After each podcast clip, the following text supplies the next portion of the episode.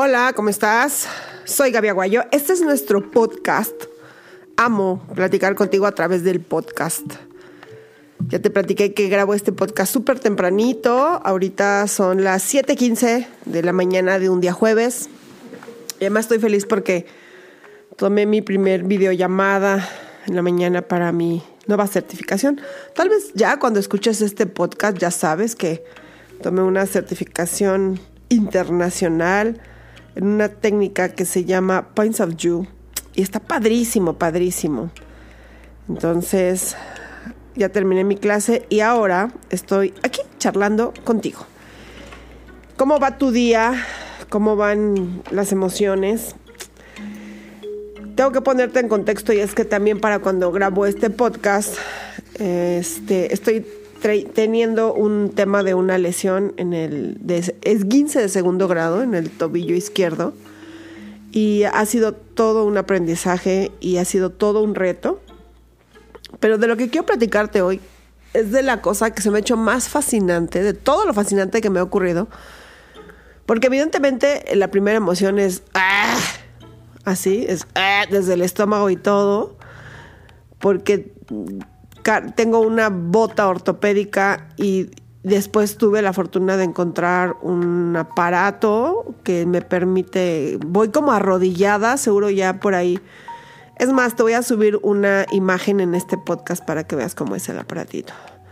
Este, la cuestión pues es que me encanta que poco salgo a la calle porque estoy tratando de ser muy, muy, muy cuidadosa con esta lesión, porque es una segunda lesión que tiene mi tobillo, pero también porque estoy a unos días de irme a Estados Unidos a tomar otro curso. Pues sí, otro curso, ¿por qué no?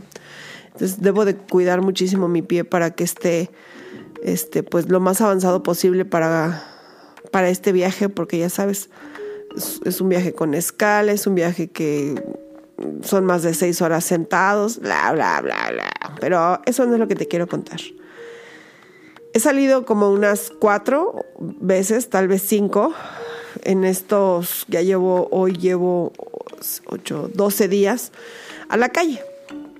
Oye, te quiero contar que amo, amo, amo la insolencia de los niños.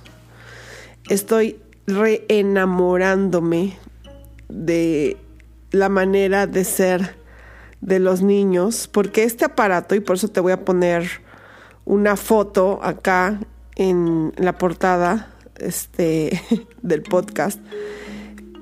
hace que, hace que de pronto, desde, el, desde el viéndome de frente, parece como si no tuviese, em, ¿cómo te digo? No, pues como si me hubiesen cortado de la rodilla hacia abajo, ¿sí?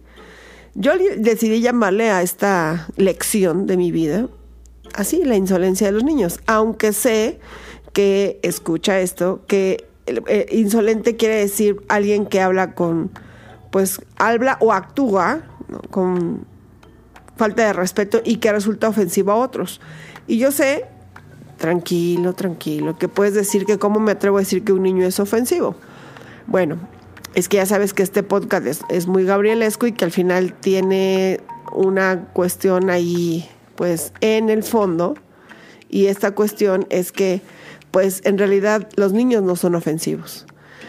Lo que ha ocurrido es que cuando ellos me ven y ven que tengo esta pata de pirata, que es una cosa muy extraña, poco vista en México porque no es una cosa que se ve en México, generalmente se, y de hecho se compra en Estados Unidos y te la envían. Yo tuve la fortuna de encontrarla rentada, entonces no se ve de pronto ellos seguramente ven a gente con muletas o a gente con bastón o con silla de ruedas o con andadera, pero no con esta cosa.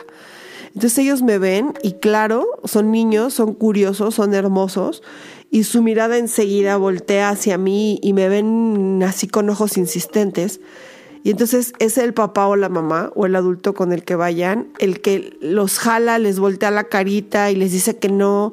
Pero entonces él, siente curiosidad, él quiere averiguar qué es eso que tiene esta mujer, cómo puede caminar, qué le pasó, y porque además son niños pequeños.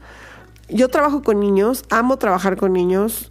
Trabajar, para mí trabajar con niños ay, es que tú creo que no lo sabes y espero no romperte el corazón. Me gusta mucho trabajar con adultos y ver cómo los adultos pueden aceptar y transformar su vida.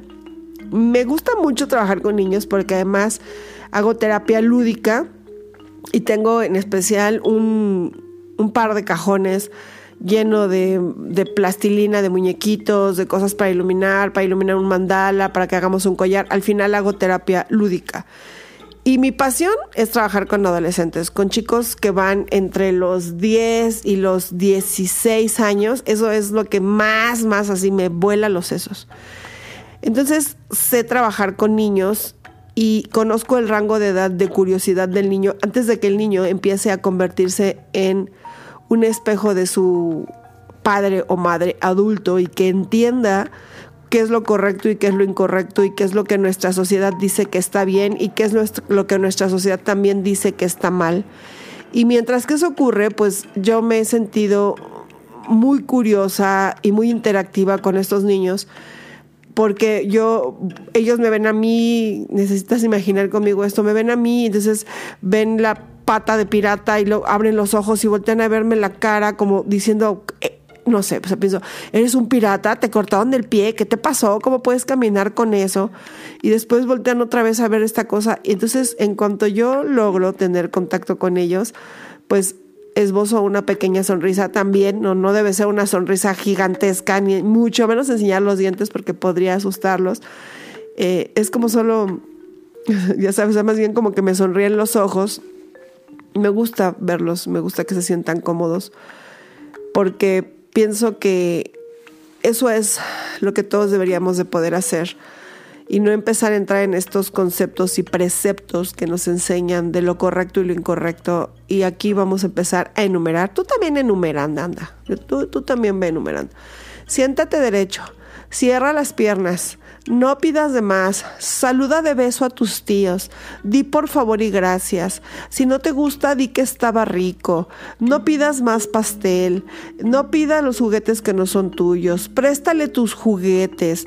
No digas que no. Ah, pobres niños. Hay una parte en el libro que se llama la Biblia, en el que dice que Dios, vamos a llamarlo así, dice que hay que ser como niños para ser salvos, y a eso se refiere esa parte. Un niño es amoroso, un niño es confiado, un niño no tiene límites, un niño no tiene preceptos, un niño no entiende de clasismos o de racismos, un niño simplemente se permite ser feliz y ser curioso a mí es un fenómeno que me he concentrado mucho en los niños. Hay uno en especial que su mamá le decía, no la veas así. Y entonces él iba caminando, también esto necesitas imaginarlo. Entonces él volteó la mirada hacia donde yo no estaba. Ay, pero mi amor, volteaba los ojitos, así quería voltearse los ojos para seguirme viendo, pero su carita ya apuntaba hacia otro lugar, pero sus ojitos se, se hacían de lado. Y a mí eso me causó mucha ternura y pensé cómo nosotros vamos perdiendo ideas y cómo nosotros vamos, eh, ¿cómo le decimos? Vamos perdiendo esa parte de inocencia, vamos perdiendo esa parte, esa capacidad de sorprendernos del mundo y de sorprendernos de todo lo que ocurre a nuestro alrededor y que tenemos infinidad de ideas de nuestros padres y de nuestras madres y que entonces también además ya sabes, ¿verdad? Creemos que las cosas no pueden ser de esa manera, creemos que las cosas no pueden ser fáciles. Ya sabes que suelo platicarte algo que ocurre en mi sesión y ayer justo este tuve mi última sesión. Eh, ella es su segunda sesión, la primera sesión llegó aquí con un tema y es que hay una compañera de trabajo que le causa conflicto. Ella es una mujer este, adulta, es una mujer madura. No sé cuántos años tiene en realidad, pero calculo que debería tener 50 o más. Y entonces la chica que era su, su asistente asciende de puesto y ahora ella, el, tema es, me siento incómoda, ella es, no, es grosera, este, cambió nuestra relación, no quiero detallar mucho de eso. El punto es que ayer que fue nuestra segunda sesión, pues le decía yo, es que en el fondo esta chica te enseña que hay cosas que sí pudieron haber sido y que tú sí pudiste haber hecho de una manera diferente, pero ¿qué crees? No te diste la oportunidad de verlo y de vivirlo de una manera diferente. no te diste la oportunidad de creer que también puede ser fácil, que no hay que estudiar tanto para obtener algo, que no hay que ser tan matadito, que sí puedes decir no. O sea, ella sí se puede ir a la hora que se tiene que ir porque esa es la hora correcta a la que te tienes que ir. No te tienes que quedar en la oficina porque el jefe dice, no tienes que este, hacer horas extras para quedar bien con alguien y al final eso es una afrenta. ¿Y por qué te hablo de esto si lo que quiero hablar desde mi pata de pirata? Pues porque como niños también vamos adquiriendo, nos volvemos unas esponjas del entorno. Y entonces nuestra verdad termina por no ser nuestra verdad, sino la verdad de alguien más que bajo sus propios conceptos y preceptos heredados de sus generaciones anteriores tiene estas ideas, ¿no? Para mí ha sido toda una aventura esto por, por muchas cosas. Obviamente limita la movilidad, eso es algo claro. Limita mi manera de ser, me conoce, soy súper movida, me todo el tiempo estoy haciendo cosas, viviendo cosas y ahora he practicado mucho el hábito de no hacer nada. No sé cómo lo logran el fin de semana este, vi dos, fin de semana para mí fue viernes, sábado, domingo y medio lunes. Y vi dos series completas. ¡Ah! Me dolía la espalda, me dolían las pompas, me dolía la rabadilla, ya no sabía cómo acomodarme. Pero bueno, te voy a decir que ya para el lunes como que ya estaba más acomodadita, ¿eh?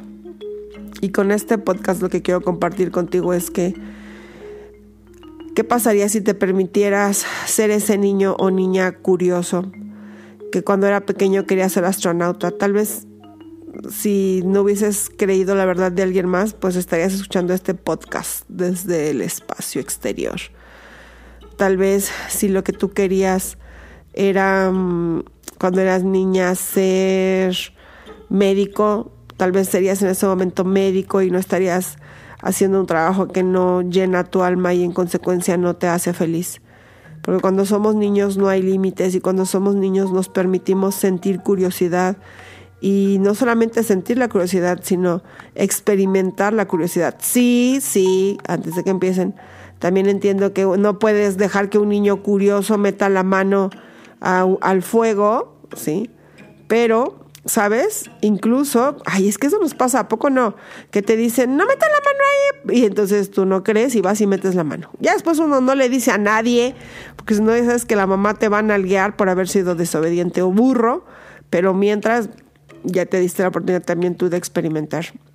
Y eso a mí siempre me ha resultado fascinante, siempre me ha resultado hermoso ver la manera en la que los niños tienen interpretaciones personales.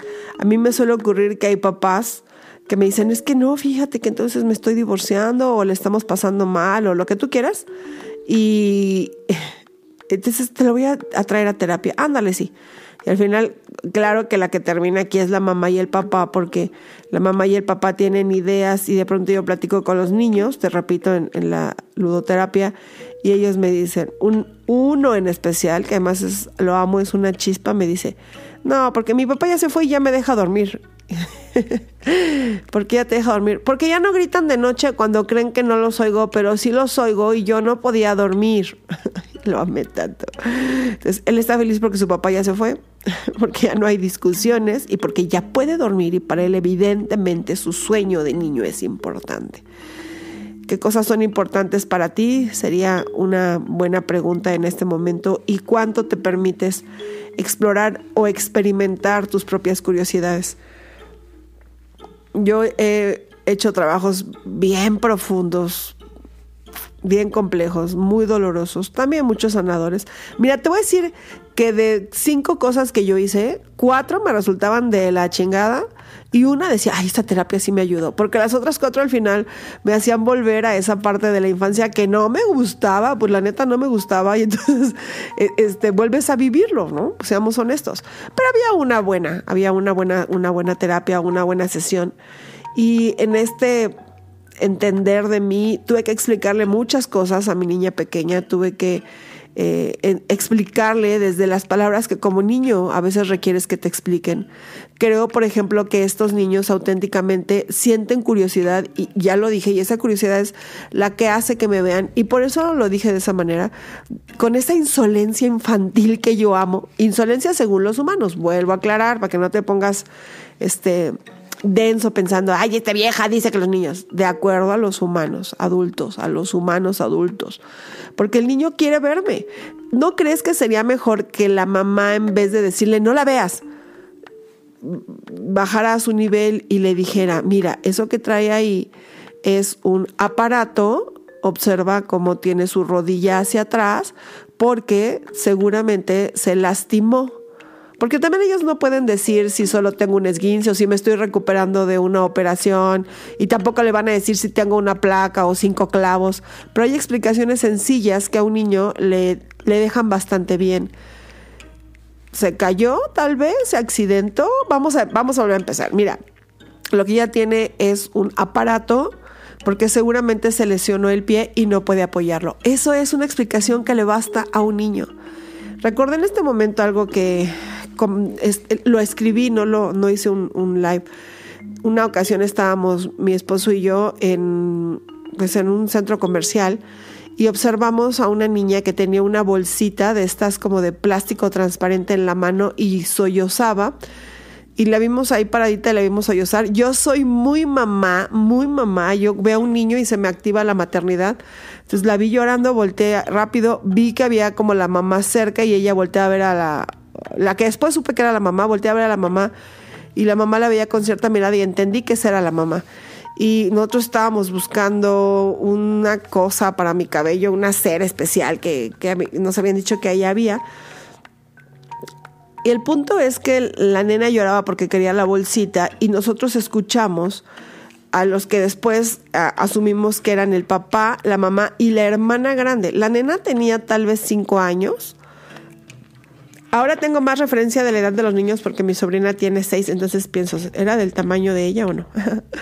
y ellos, eh, la conclusión de esto es que ella quería la bolsita, intentaron pagar la bolsita y la despensa de la familia con la tarjeta de vales del papá, porque el papá decía, pues sí, y, con palabras antisonantes decía, pues sí, chingada madre, pero pues no pasó la tarjeta.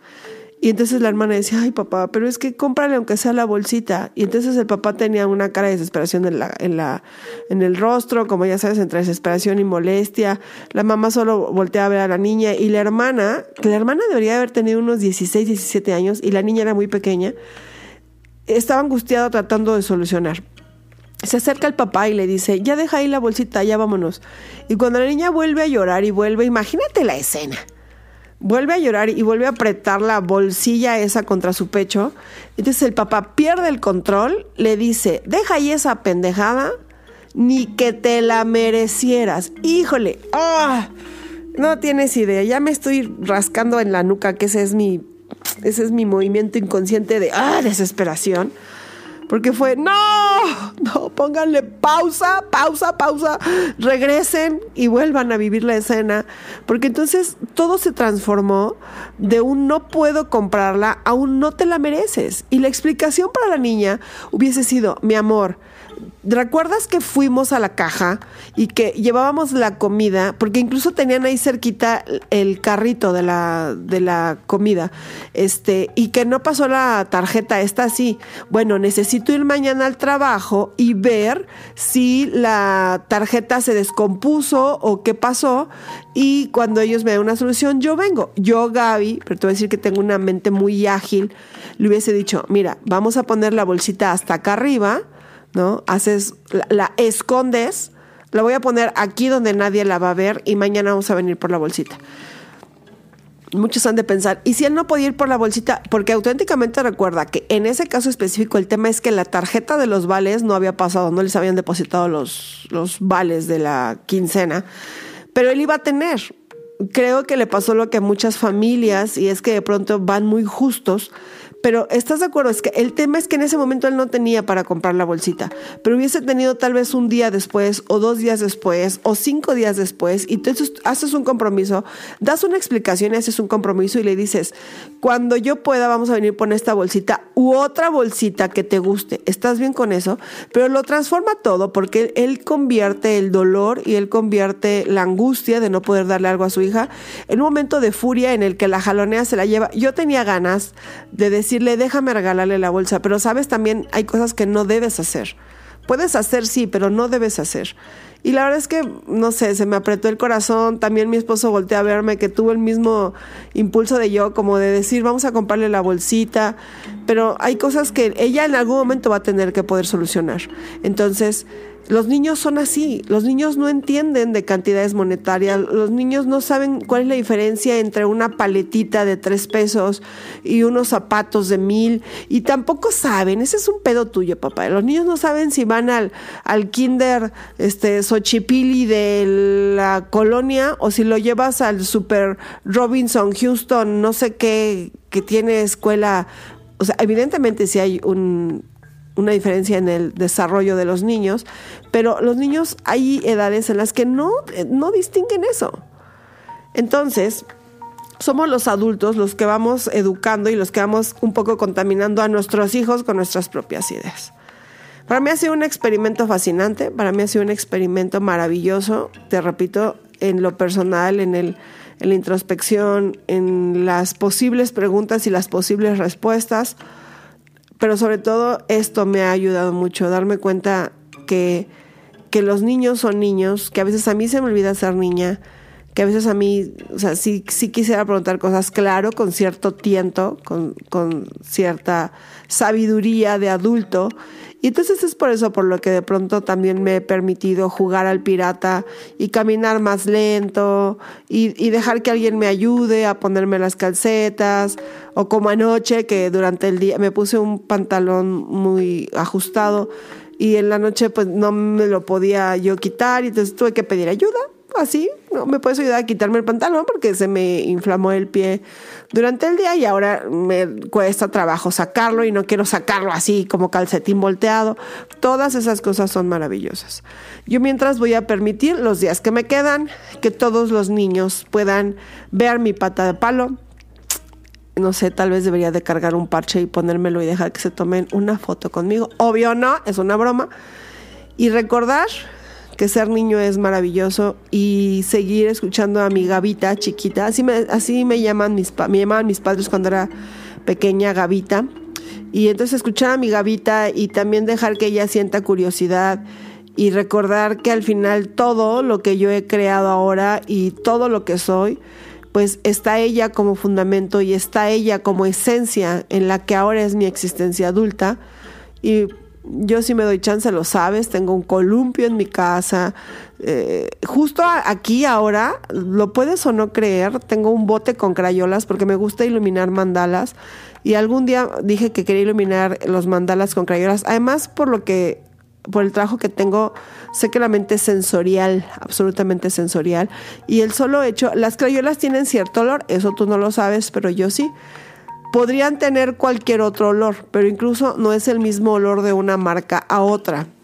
Entonces yo fui y me compré unos paquetitos de crayolas, claro, ¿verdad? Ya como niña con dinero, pues ya no me compré los de 6, me, me, compré las de 24 y tengo aquí unos botes que además son unas latas de aluminio de una edición especial que tengo ahí mis botes porque eso hacía yo cuando era niña, ¿te acuerdas? Los poníamos en las latas de Jumex. Aquí tengo mis crayolas. Eso me recuerda que mi niña sigue ahí, que, que ella tuvo planes perfectos y maravillosos para nosotras y que ahora pues yo la estoy gozando y que quiero que ella también la goce. Mientras pues tú disfruta tu vida, recuerda que lo que platico acá es parte de mis experiencias y parte de lo que está en mi cabeza. Me encanta que decidas escucharme.